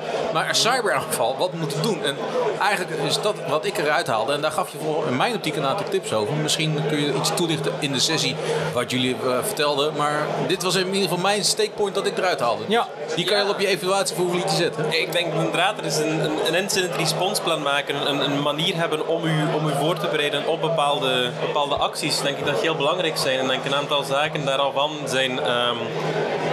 enerzijds gewoon weten, oké, wanneer mag ik actie ondernemen op mijn omgeving, wanneer mag ik productie gaan impacteren, wanneer mag ik een, een firewall gaan, gaan uitzetten. Dat zijn voor mij heel belangrijke zaken, dat we eigenlijk moeten gaan afspreken op voorhand, oké, wanneer mogen we dat doen? Wie mag die knoop doorhakken en hoe gaan we dat gaan doen? Ehm, dat zijn wel heel belangrijke dingen voor mij. Ja, let niet op onze knopjes hoor. We zitten af en toe even met, eh, met de audio inderdaad. Het resoneert af en toe, maar nou, laat je niet afleiden inderdaad. Maar dat is dus inderdaad wel de essentie wat Martijn aangeeft, wat je inderdaad in jullie sessie wilde aangeven. Wat ik heel belangrijk daaruit haalde, zeg maar, is... Er vindt een incident plaats, hè, dat vertelde je, zeg maar. En ja, dan, eh, je wordt uit je bed gebeld, want dat is vaak de situatie. Of het begint op vrijdagmiddag, kwart over vijf, net op het punt dat je in huis staat. Je kinderen wil ophalen van de BSO. Noem het allemaal maar op, zeg maar. Je kan alle voorbeelden wel aanhalen. Die situatie komt voor. En eigenlijk zeg je eh, daarbij van, ja, maar dan moet je je management gaan bellen. Joh, mag ik het servertje uitzetten of mag ik de infra uitzetten? Eigenlijk zeg je daarmee, maak die afspraken vooraf. We constateren dit, sluit alles af. Hè. Echt letterlijk zei je van, eh, sluit eh, de servers af, netwerk af, trek stekkers letterlijk uit elkaar. Ja. eh, Ja, ja, firewalls uitzetten, zeg maar, om de, nou, zoveel mogelijk te isoleren. Het is net als brand, hè, dat wil je zo klein mogelijk. Maar maak daar duidelijke afspraken over, zeg maar. En evalueer die ook, zeg maar. Dat vond ik een vrij belangrijke steekpunt die jullie meegaven. Maar jullie hebben nog een aantal tips en tricks gedeeld. Help ons even mee in de podcast. Wauw, we even denken. Ik, ik denk een van, Doe het van even. Is, is als, je, als je een team hebt die instaat voor de security, wat dat wij heel belangrijk vinden, is de autonomie van je team die op dat moment kan Ja, ja, ja, ja. reageren. Ja, ja. Als SOC wilt je niet afhankelijk zijn, soms ook gewoon voor het feit van ik wil een actie doen. Ja. heb de automatisaties, heb de capabilities en de nodige permissions om te maken dat je eigenlijk al de eerste veiligheid kunt gaan stellen tijdens het incident. Ja. Ehm, automations zijn voor ons heel erg belangrijk. Het, een klik op de knop maakt ervoor dat ik met weinig, met heel snel iets kan doen zonder dat ik moet gaan pimmen of wachten tot als mijn rechten geladen zijn met het probleem dat het portaal nog een keer moet doen. Het zijn allemaal kostbare minuten. Eén automation kan voor mij een hele reeks van taken gaan vervolledigen met één klik op de knop Ja, binnen de minuut. Want jullie zijn zelf SOC engineers, mag ik het goed uitspreken? Misschien heb ik niet Klopt, we werken voor hetzelfde bedrijf die eigenlijk SOC-diensten aanbiedt aan verschillende klanten wereldwijd. MSP-klanten of ook gewoon echt specifieke Eindklanten, ja. Maar nou heb ik een sok, eh, zeg maar. En voor mij zijn dat mensen die zitten ergens in een keldertje naar allemaal schermen te kijken met allemaal eh, aanvalletjes. En dat is, een- dat is voor mij een sok, zeg maar. Maar correct me if I'm wrong, jullie vertelden dat in jullie sessie toch anders. Van betrek die sok bij de business. Maar Wij proberen inderdaad, wij zijn, we zijn een klein bedrijfje van, van 25 mensen, Ja. dus het is niet geen gigantisch bedrijf. Wij proberen echt heel directe communicatie ook te hebben met onze eindklanten. Dus we hebben ook bijvoorbeeld een, een Teams-kanaal, gewoon puur om die continue feedback te hebben met het volledige bedrijf. Um, Ja. Wat gebeurt er, welke feedback wil je, welke acties mogen we ondernemen, om, om geen muurtje te hebben tussen de twee teams, dat we eigenlijk dingen oversmijten, want dat helpt niet. Er moet collaboratie zijn, dan gaan we echt momentum maken. je moet echt het business snappen, wil Ja, ja, zeggen. Om, om goed te kunnen analyseren op het moment dat je dus eh, een, ja, een aanval detecteert of een compromise detecteert, zeg maar. Maar jullie, jullie presentatie, zo kwam het op mij over dat jullie natuurlijk die kennis willen delen met de zaal. Hè? De mensen die daar natuurlijk ook mee te maken hebben, of in ieder geval geïnteresseerd in zijn. Bedoel, wij zijn geen sokkers, maar zijn over, gewoon over het, eh, het, het, eh, het onderwerp in zijn algemeen gewoon geïnteresseerd. De gedachte die bij mij binnenschoot was, maar dit is toch inderdaad wat je dus niet als eh, gemiddelde eindklant, nou ja, misschien wel kan doen, maar laat ik het zo zeggen. Dit is toch het moment dat ik inderdaad jullie dan bel en zeg van, hé, hey, we hebben een probleem, lossen jullie het even op? Of verwachten jullie uiteindelijk, en dat is dan de vraag die ik wil stellen, misschien niet zozeer met jullie presentatie, maar in het algemeen dat deze kennis ook op een gegeven moment bij een eindklant moet landen? Hoe zie je dat?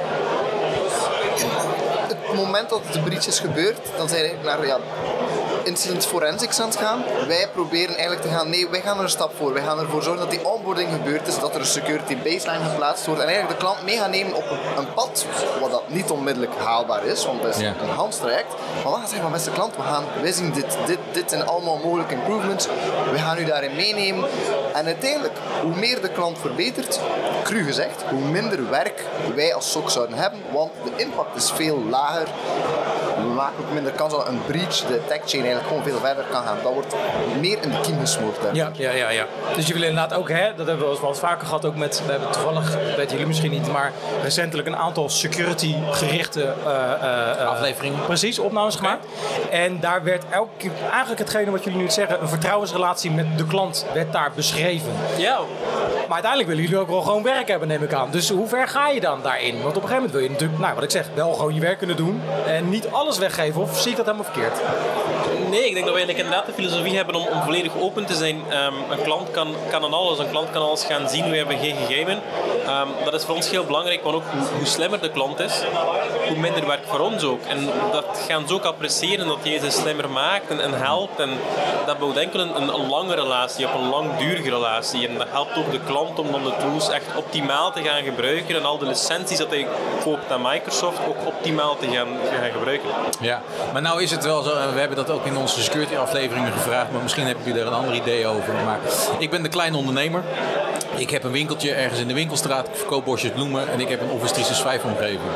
Moet ik dan gelijk sokdiensten af gaan nemen of zou je zeggen van nou, ik zou eh, een goede IT-partner kiezen, maar dat, dat Hoe ver moet je daarin gaan? Hoe ver moet je daarin gaan?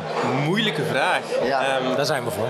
ik, ik- denk het, het grootste aantal incidenten die wij hebben op de SOC zijn altijd phishing of, of ehm, Ja, ja, ja. paswoordspray aanvallen. Ja. Die eigenlijk elke user kan hebben, onafhankelijk hoe groot het er is. Ja. Ehm, natuurlijk voor zo'n bedrijf een, een externe SOC-partij inhuren is bijna onmogelijk. Maar ik denk dat het wel belangrijk is dat de IT-partij die alles doet ook wel security gerecht genoeg is Ja. om Ja. zo'n zaken te gaan zien dat er geen compromised account is.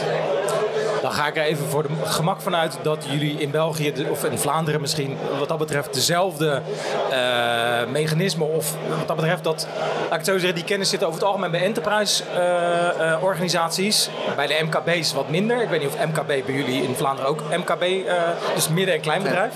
KMO. Oh, en dat staat voor kleine en middenorganisaties of ondernemingen. Middelgrote ondernemingen. Ja, ja, precies. Is dat ook hetgene waar jullie het meeste werk hebben? Om even die vergelijking te maken?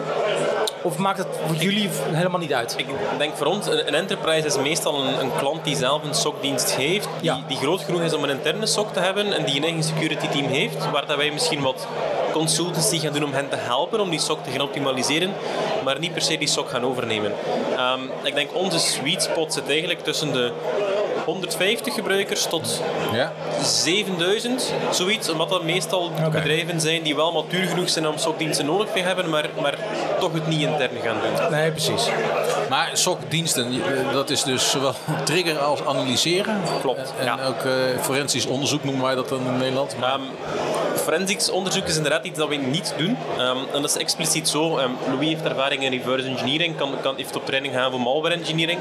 Ehm, maar wij zijn geen firma die zich echt daarin specialiseert. En daarom zeggen we ook niet aan een klant, wij doen dat, wij kunnen dat. Wij gaan ze altijd gaan refereren naar, naar een expert die daar dedicated tijd voor heeft en 30 man staan heeft om dat te gaan doen.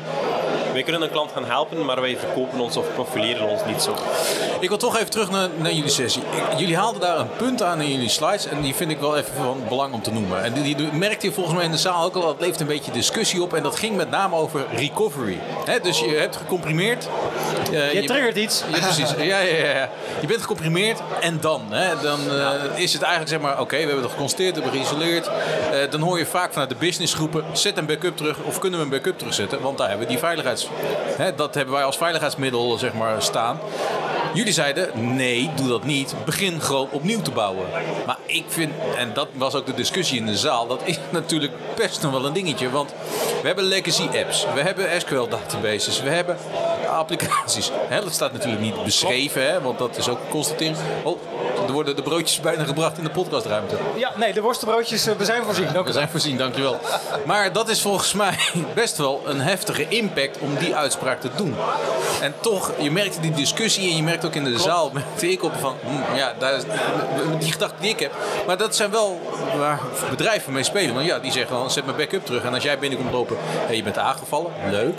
We hebben het geconstateerd, maar... Leuk? Nou ja, min- minder leuk. zeg maar. Maar we hebben het geconstateerd. Nou, zet maar even de backup terug over twee uurtjes. En we zijn eh, om 7 uur vrijdagavond weer aan het werk, bij wijze van spreken. Ik denk dat, dat tijdens de, de sessie werd er gevraagd van, hebben jullie ook een voorbeeld wanneer dat er een bedrijf eigenlijk ja. hergecompromitteerd was? En eigenlijk achteraf heb ik mij bedacht, ja, we hebben eigenlijk wel een situatie gehad waarbij dat wij aangeadviseerd hadden van, jongens, begin helemaal opnieuw, begin al maar alvast met het resetten van al jullie paswoorden. Maar wat was het? Ze hadden ook een FTP-server Ja. die ze zeiden van, ah, nee, die gaan we niet updaten. Maar waar ze ook geen idee van hadden dat die bestond, wat was er gebeurd? Twee weken later werd er plots ingelogd vanuit een exotisch land op die FTP-server van een account die toen was aangemaakt geweest. Ze hadden toen ook niet de nodige diligence gedaan van, ah, Maar ja, dat- was de situatie bij de klant dus gezegd hebben, ik zet een backup terug. Of, ja, omdat ze eigenlijk toen al inzicht hebben gehad van wat zijn de bestaande Ja. accounts. Ze zijn eigenlijk teruggevallen op een account die ze wisten, die bestaat daar eigenlijk. Zoveel weken later komen ze terug, toek toek, hey we zijn hier terug. Die FTP-server, hebben jullie die mooi gereset? Of hebben jullie gewoon gezegd, ja, het zal wel oké zijn, we gaan wel zien. En dan waren ze plots daar terug via die FTP-server. Opnieuw, dan hebben we dat heel snel ontdekt. Want we zaten al met een vergrootglas te kijken naar die omgeving. Van, "Huh, het minste wat er hier gebeurt. Zijn we bang dat ze gaan terugkomen? En ze gezegd, oh stop jongens, hier is het gedaan. Hier hebben we een stuk van onze due diligence gemist. Hier hebben we niet geroteerd. En eigenlijk is hier dan zeggen, oh, smijt die FTP-server weg en begin opnieuw. ja, precies, echt opnieuw, maar niet, niet uit een backup. Maar je zegt alleen dat compromised device bij wijze van spreken terugzetten. Want als je je hele AD opnieuw moet bouwen en applicaties moet installeren en je werkplekken misschien moet beschikbaar stellen. Dus dan kan ik nog wel denk ik een lijstje opnoemen van hè, zeker die enterprise organisaties. We zitten hier de hele dag te praten over managed devices. Nou, als je dat allemaal moet gaan Ja, ja, ja. re- repairen, zeg maar, dat is eh, een heftige impact. Maar Ik denk, denk er is één bedrijf in België die, die dat heeft gedaan. En echt Ja. drie, vier maanden met, met een aantal, met een leger aan consultants gewoon heeft gezorgd om alles gaan terug te zetten. Ja. Ehm, soms zit een aanvaller zo, zo diep dat je gewoon het niet meer weet, de bos door het bomen niet ziet en zegt oké, Nou ja, wat ik me wel kan voorstellen waar organisaties ook mee... Wat is het, wanneer zet je welk recoverypunt terug? Want ja, je weet nooit wanneer die aanvaller al binnen was bij je. Nee. Nou, jullie zeiden ook iets over accounts, wat dat betreft. Eh, Het resetten van, van alle accounts en het resetten van, van de KRBTGT en de service accounts. En dat zijn allemaal dingen. Een service account is een prachtig voorbeeld. Eh, Als we de AD niet volledig gaan herbouwen, blijven die service accounts bestaan. En wat je vaak hoort op dat moment is, oei, dat service account wordt hier en daar gebruikt. Het wordt op scheduled tasks gebruikt en in die ERP-applicatie, we hebben geen idee, we gaan er niet aankomen. Ehm, Niet gedocumenteerd natuurlijk. ja, klopt. Maar, maar dan zie je wel, op het moment dat er een breach was, dan waren ze wel snel genoeg te zeggen, oei, nu moeten we het gaan doen. En weten ze ook, de impact die we nu hebben is veel groter dan als we het werk hadden ingepland. Ja. En dat is heel gevaarlijk. Jullie hadden het in je sessie ook nog even over local admin accounts. Kun je dat nog even uitleggen? Want dat was voor mij een beetje nog onduidelijk. Maar wat, wat probeerden jullie daar te bewerkstelligen, zeg maar? Moment als er een, een breach is, je hebt een geïnfecteerd device, daar wil je eigenlijk niet gaan inloggen met een account die de mogelijkheid heeft op alle andere computers te gaan Nee, precies. inloggen. Je wilt eigenlijk een account gaan gebruiken die zegt, met die account kan ik enkel maar terecht op dat computer. Want we weten als we inloggen, dat ze met argusogen naar ons gaan kijken en zeggen, hé, hey, welke account heb jij nu net gebruikt? Kunnen wij die ergens anders gaan gebruiken om lateral movement te gaan doen? Ja, precies. Vaak het probleem wat we tegengekomen waren tijdens onze sessie was, en je hebt ook de reactie gezien in de zaal, local admins, hebben jullie die? Sommigen zeggen, ja, ja, wij hebben die. En gebruiken jullie overal hetzelfde wachtwoord? Ja, wij doen dat ook. Ja, dat- dat was wel een mooi moment inderdaad. En toch, en toch zijn de technologieën zoals LAMP, moet ik het even goed uitspreken, Sander, help me. Labs bedoel je? Labs, labs, ja. Ja, ja. eh, Ik zit niet helemaal meer in de techniek, hè? Nee, maar die labs eigenlijk zeg maar randomize dat wachtwoord veranderen, wat je eigenlijk feitelijk ook niet meer, meer weet. Adviseer je dan ta- dat soort technologieën of zeg je van, maak een, eh, als het in het geval van een DMZ-server is, hè, want dat zijn vaak geen domain-joint machines, eh, echt op dat moment neemt accounts aan lokaal voor beheerders of... Ja, dat, eh, ik zie meningen ja, bewegen. Ik, ik, ik denk sowieso misschien beide zelf. Ehm, een, een labs-account als emergency en dan een named account per persoon. Maar natuurlijk, het management daarachter is, is heel groot. En Eigenlijk een, een grappig verhaal gisteren nog. ehm, klanten gaan dan heel goed die Windows-infrastructuur ehm, beveiligen. Inderdaad, labs op alle Windows-servers. Ehm, dan komen we op het Linux-verhaal. En met Linux is, ah oei, de root heeft eigenlijk ook hetzelfde wachtwoord. Want daar zijn die management controls eigenlijk zo gekend. Ehm, en dan vloek je wel eens natuurlijk, als het daar ook gaat. Zeker. Ik, ehm, nou, ik heb intussen Linux en Microsoft Clubs ingezeten. En het feit, überhaupt de notie dat dat wachtwoord gelijk zou zijn, eigenlijk breekt mijn hele wereldbeeld in één keer. maar goed, ik, ehm, voor mij is het duidelijk Martijn. Ik weet niet of jij nog vragen ook. hebt. Nee, ja, ik wil de heren bedanken voor, de, voor hun komst naar deze studio. Ja, en als jullie nog een keertje in de buurt van Rotterdam zijn, dan, eh, dan nodigen we jullie graag uit in de Vanellenfabriek waar we normaal gesproken Waar opnemen. we, ja, precies, waar we meer kunnen inzoomen op. Ja, dan op zoomen we graag nog een keer in. Ja, dus dat, dat eh, laten we nu nog even Nee, namen, eh, namen en telefoonnummers uitwisselen. Zo. Zo is het. Heren, dank jullie wel. Ja, dank jullie wel. Dank wel. Bedankt. Hebben, we hebben weer een oude bekende eh, bij de microfoon Nou, dat kan je wel zeggen. En dan ook bij deze vriend van de show. Want dit is de tweede keer dat je in de, in de podcast zit. Zeker weten. Jij- jij was natuurlijk, je mag hem iets dichter bij je. Vorige keer was Ignite volgens mij. Eh, ja, hebben we de, Ignite special de-. En we hebben natuurlijk ook nog een keertje een. eh, dat was de bedoeling dat we een Ignite terugblik zouden hebben. Maar dat is toen. En nou, sterker nog, Niels, Niels Kok hebben we natuurlijk, als we het niet al gezegd hebben, hebben we hele plannen gemaakt. Dat Ja. was onderdeel van het plan wat we ooit hadden om, Om eh, naar Ignite in naar de US gaan. of A te Dat gaan. Niels, ja. een van de, van de mede-podcastmakers. Oh nee, toch niet. Eh, maar dat ging even niet door. We hadden de Airbnb al geboekt. Dat, eh, Ja, een stukje corona en zo volgens mij. Ja, een stukje, en stukje toen- corona. Toen spraken, we nog, eh, en toen spraken we nog over collega's. Nu eh, Ja. nog wel een beetje. Hè, maar Ja, eh, altijd wel collega's denk ik in de community. Dus, Dus, eh, eh, zo is dat. Want toen werkten jullie allebei, denk ik, nog van Aventus of Ja, jij net zeker. Ja, precies.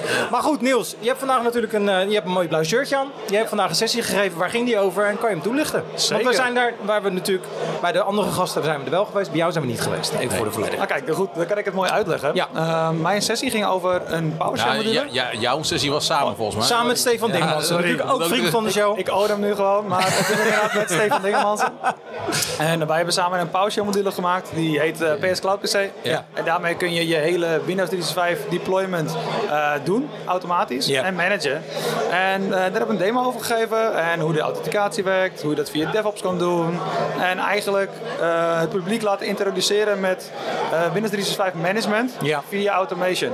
Oké. In het begin hebben we ook een vraag gesteld van wie heeft Windows 365 wel eens gedeployed? En als jullie twee het dan deployen, ziet het er nou hetzelfde uit op het einde van de rit. Waren het er ook echt maar twee? Nou, het waren er wel wat meer. Maar ik denk dat het toch maar een, eh, ja, een 5 tot 10 procent was van de zaal. Ja. ja, precies, ja. Die er echt in productie gebruikten. Dus dat heeft nog wel wat ramp-up tijd. Eh, ik denk dat het zelf een beetje is met de AVD, weet je wel. Nou, dat was mijn vo- volgende vraag. Windows 365, dus de opvolger van Azure Virtual Desktop. Nou, ja, ik zou geen opvolger zeggen. Het zijn wel echt aparte, eh, aparte diensten. Oké.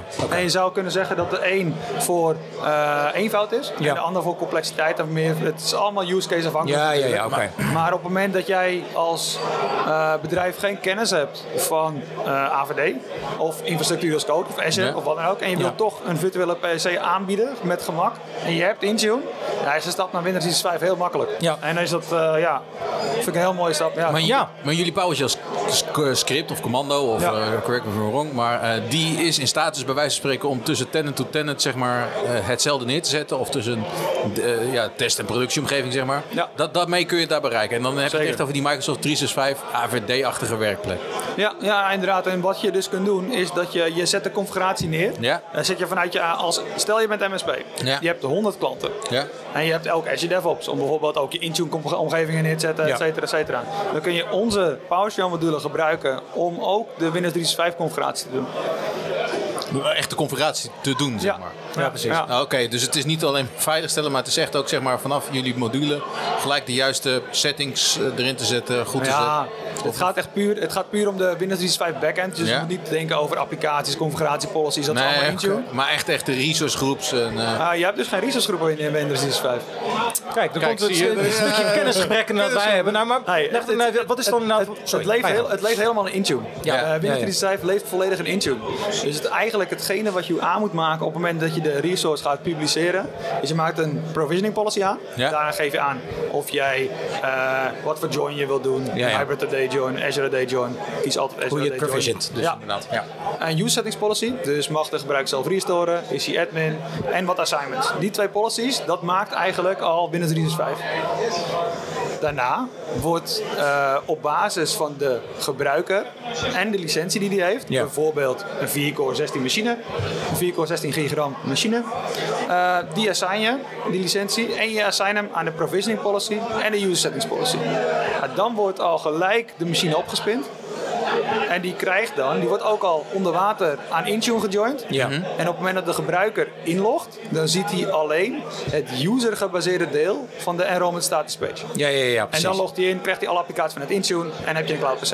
En in welke tijdsbestek moet ik dan denken? Ehm, ik denk dat de provisioning aan zich voor het machinegedeelte Ja. gaat 20 tot 30 minuten. Ja. En de gebruiker, als hij inlogt, hangt er van net vanaf wat je zelf in de ESP zet. Dus als jij Office in de ESP hebt staan, dan eh, Ja, ga vast zitten. Ja, het is een beetje We krijgen- schuiven. Ja, het is welkom, inderdaad maar- in deze kleine ruimte. Maar we hebben inmiddels een, een extra gast erbij voor. Eh, Als je nu kijkt, zeg maar, we hebben geen Gaat beeld goed. bij, maar anders zie je nu Sander Rozenmoller eh, over precies, Niels, eh, precies. Niels Ze leren Rozenmoller, elkaar zeg op een hele intieme manier kennen inderdaad. Ja, precies. Dus ik ken elkaar al een tijdje. Ah, dat scheelt, dat scheelt. Ehm, dus als je hem, ik maak hem even af. Op Ja, het moment ja, dat je, ja. het machinegedeelte is dan 30 minuutjes. Ja. En ehm de usergedeelte hangt er vanaf of jij bijvoorbeeld Office required in ESP.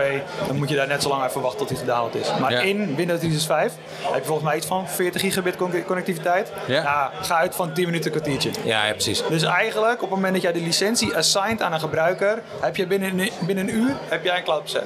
En daar reken je dan twee dagen voor. Nee, maar... eh, Standaard, natuurlijk. Het is wel consultancy. ja, ja, ja, precies. Ja, je neemt de kennis ook mee, wou je zeggen. Maar eh, Niels, even heel, dan ben ik ook advocaat van de duivel. Maar er zijn toch ook gewoon tooling in de markt die dat voor jou kunnen doen? Wat wijkt jullie eh, PowerShell script af ten opzichte van de tooling los van... in- eh, ja, eh, Waarom zou je het nodig hebben? waarom zou ik het nodig hebben? Ehm, nou, ik heb de, die had je de presentatie moeten zien. Ja. Want de, de- Ja, we zijn helaas geen duizend dingen boekje. Helaas.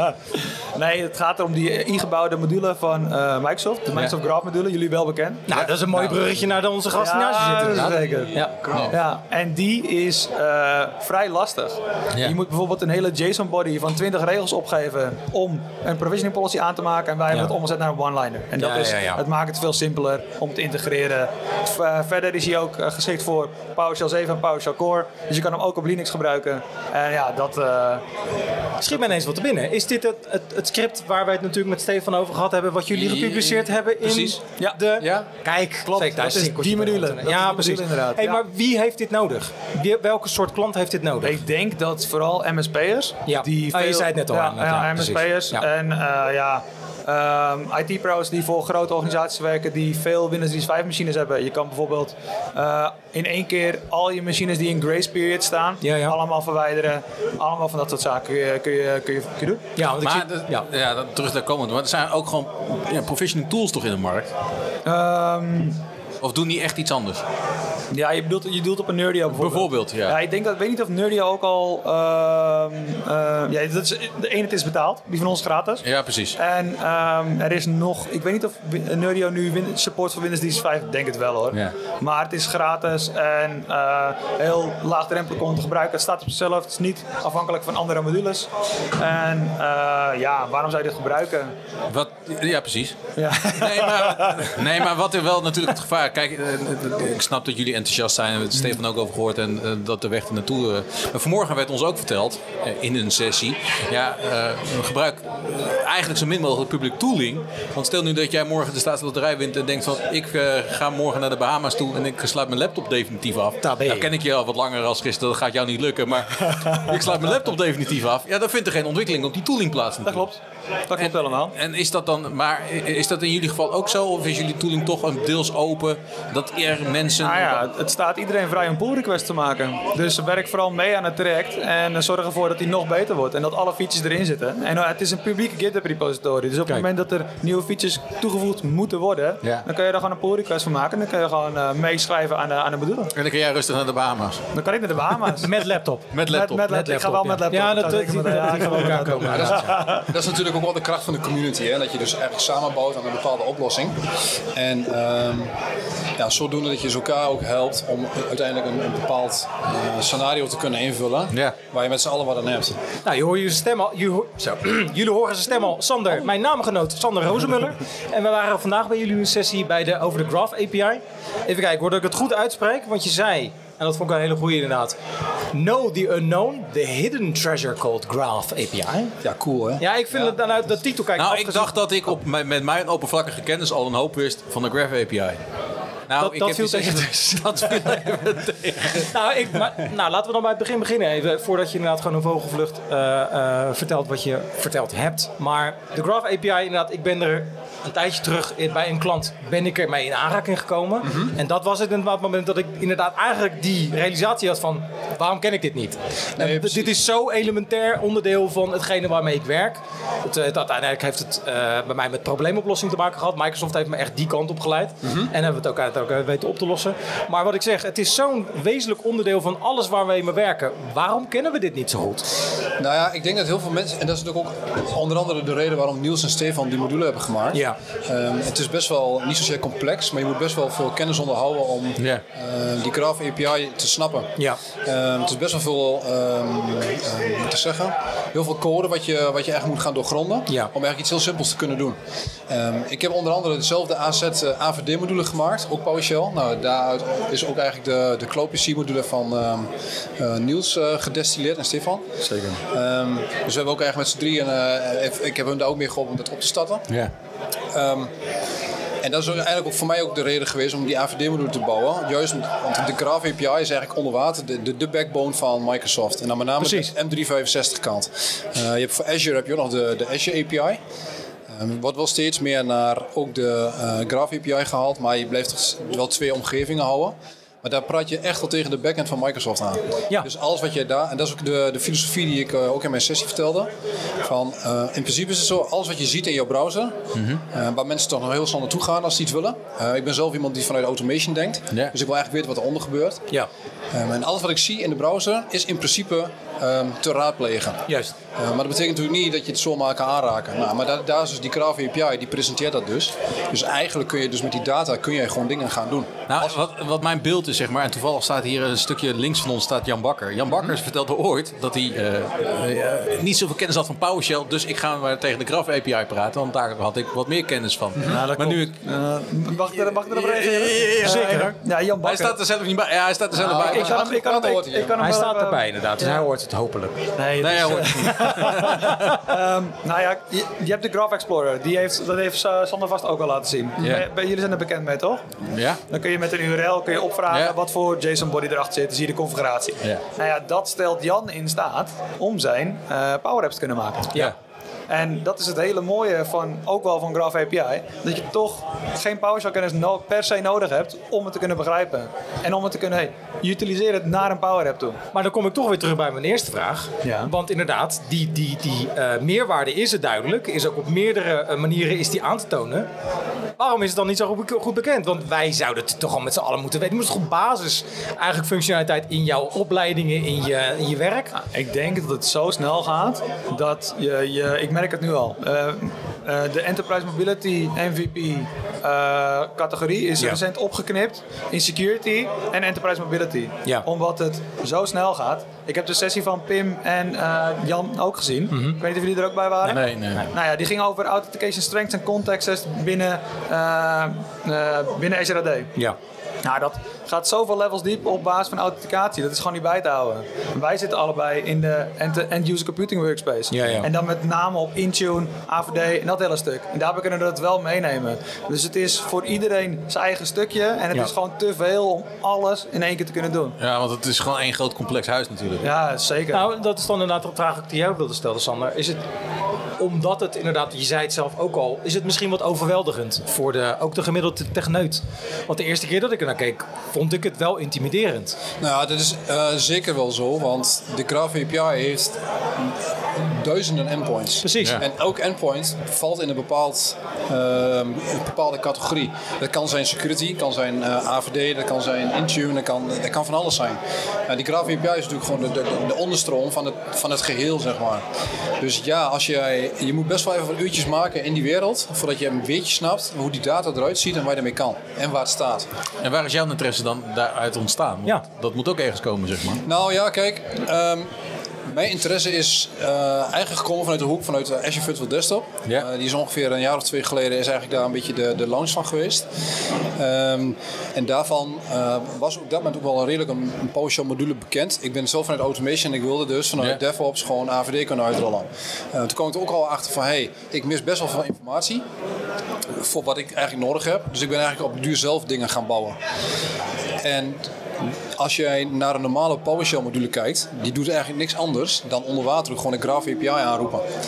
Dus als jij bijvoorbeeld een PowerShell module zou ontleden en je gaat bijvoorbeeld met, met Fiddler, een, andere, een tool waarmee je eigenlijk je dataverkeer kan, eh, kan monitoren vanaf jouw workspa- eh, eh, workplace, dan zie je dus ook als je een PowerShell commando uitvoert dat hij gewoon onder water een Graph API aanroept. Dus dan zie je gewoon antwoord heen, antwoord terug.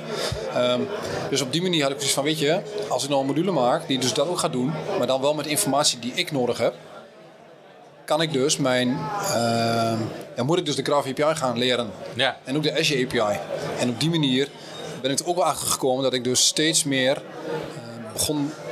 Te, ik wilde steeds meer naar een situatie toe waar ik eigenlijk helemaal niet meer afhankelijk was van modules. Nee, precies. Ja, we liepen zelf ook vaak tegen de, tegen de limieten van de bestaande modules aan. Ja, Want ja, het is eh, de verantwoordelijkheid van de product group van Microsoft. Dus er is een Azure Virtual Desktop product group. Ja. Die is ook verantwoordelijk voor om een PowerShell module te maken. Precies, ja. Maar ja, het is altijd een ongeschoven kindje. hè. Omdat er redelijk, redelijk weinig IT-pro's die een PowerShell module echt gebruiken. En er echt goede feedback op geven wat ze nou missen daarin. Ja, ja. En ja, dan komen de zaken uit de community. En daar komt dus PS Cloud PC en Ja. de AZ AVD module uit voort. Ja, ja, ja, ja. ja.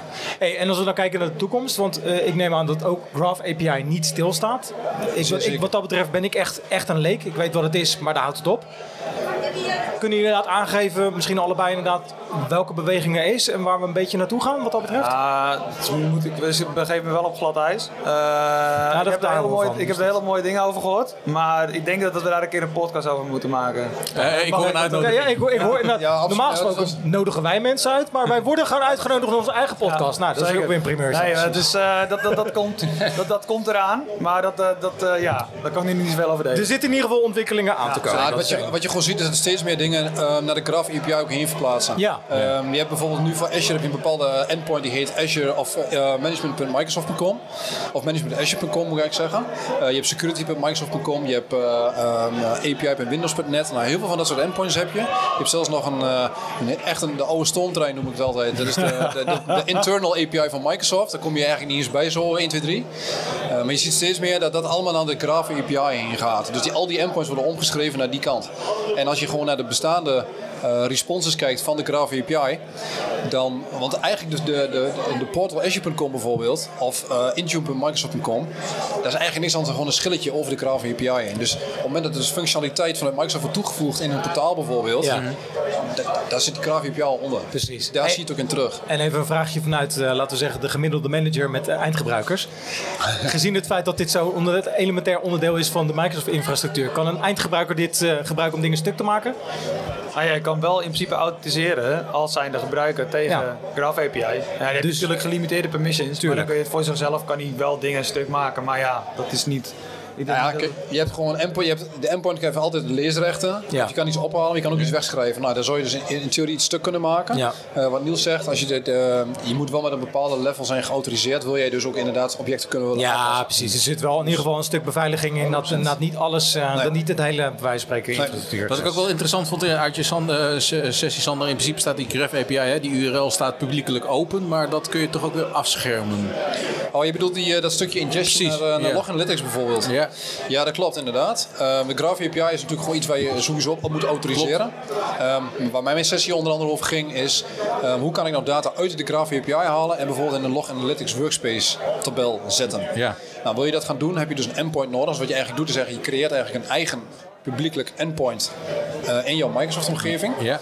Ehm, dus eigenlijk creëer je dus een beetje een Graph API eh, dingetje. En daar kun je de data heen sturen. En die is inderdaad publiekelijk toegankelijk. Eh, niet zomaar op te halen.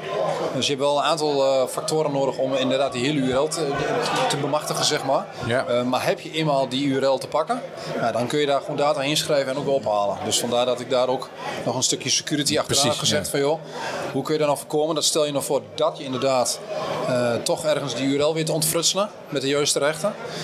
Dan, dan moet je nog steeds ehm, ervoor zorgen dat, je die, dat die API niet toegankelijk is van, van die specifieke plek.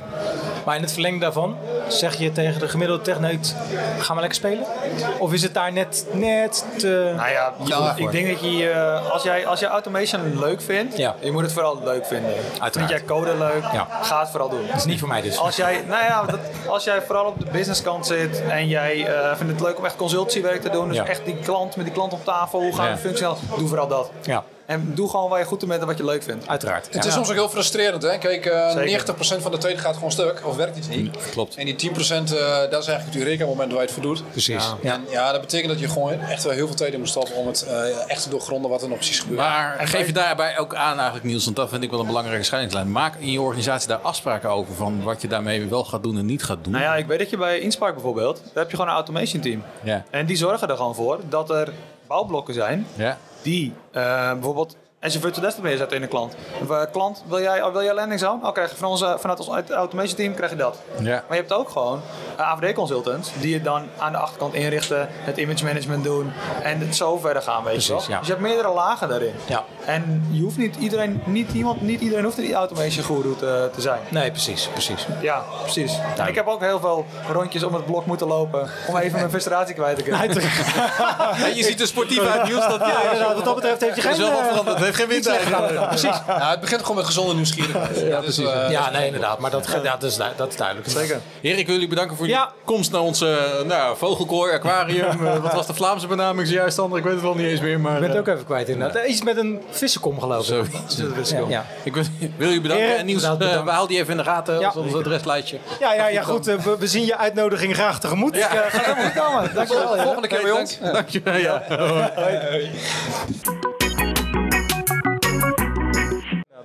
Maar goed, eh, het einde inderdaad. Einde van de dag, Martijn. Wat hebben we vandaag allemaal gezien? hebben we onze eigen verwachting, is die weer waargemaakt? Wat mij betreft wel. Nou. Ja, zeker. Ik heb weer genoeg gezien. Ook weer een hoop eh, mensen eh, gesproken, zeg maar. Ook weer gesproken voor de podcast. Zeker. Ehm, ja, ik moet zeggen, niet iedere sessie was mijn sessie. Maar dat was Nee. persoonlijke titel. Maar dat verschilt natuurlijk ja, wat, je gaat bezoeken. Precies, en het is soms ook een beetje gokken, hè? want het is Zo inderdaad is een onderwerp kan je op zich aanspreken en uiteindelijk is het dan toch dat het naar links of rechts gaat, wat niet helemaal in de lijn ligt van hetgene wat je misschien zelf doet. Klopt. nou ja, eh, bij de ene kan het zijn van, hé, hey, dat is een leuke interesse, daar ga ik me meer op volgen. En voor de andere kan het zijn eh, dat het gewoon eh, slapeloos is. zeg maar. Ehm, nou ja, dat kan, ja. Dat kan. Nee, ja. Maar Sander, ik vond het weer een tof evenement waar we dit keer met de podcast weer bij waren. Zeker, zeker, zeker, zeker.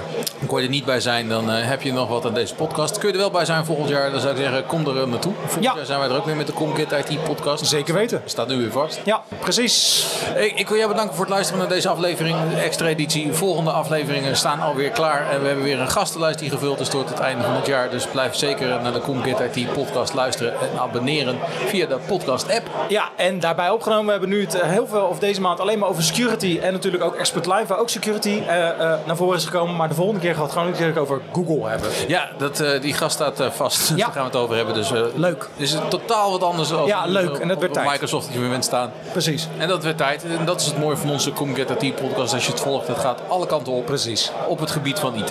En daar zijn we trots op. Zo is dat. Ik wil jou bedanken voor het luisteren naar deze aflevering van de Comget IT podcast. Wil je meer weten over Comget IT? Ga dan naar onze website www.comgetit.nl.